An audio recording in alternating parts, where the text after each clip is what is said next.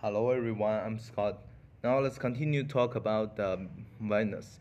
It has been made sacred to the gods of many cultures.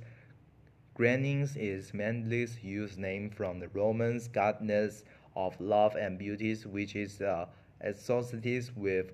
Furthermore, it has been a prime inspiration of writers, poets, and storytellers. Venus was the first planet to have the motions projected across the sky.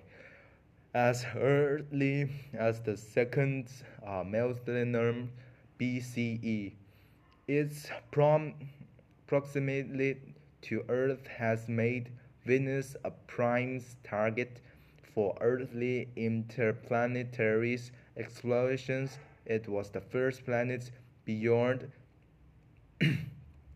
Earth's spacecraft were sent toward, and the first to be reached, impact, and successfully landed on. Landed on. The planet's thick cloud renders observations of its surface impossible in the visible spectrum, and the first detailed, detailed map did not uh, emerge until the arrival, arrivals of the Magellan or Magellan orbiter in 1991.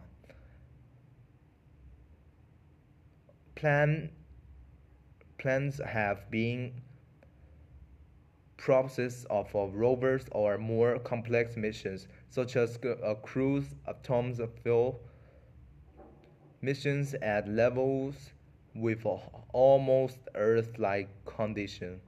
The possibilities of life on Venus has long been a top, uh, topic of specu speculation in recent years.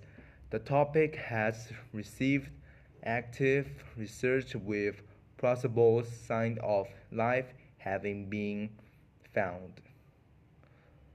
Physical characteristics Venus is the one of the four terrestrial planets in the solar system, meaning that have is a rock, uh, rocky body like Earth. It's similar to Earth in size and mass, and is often described as a Earth sister or sister or twins.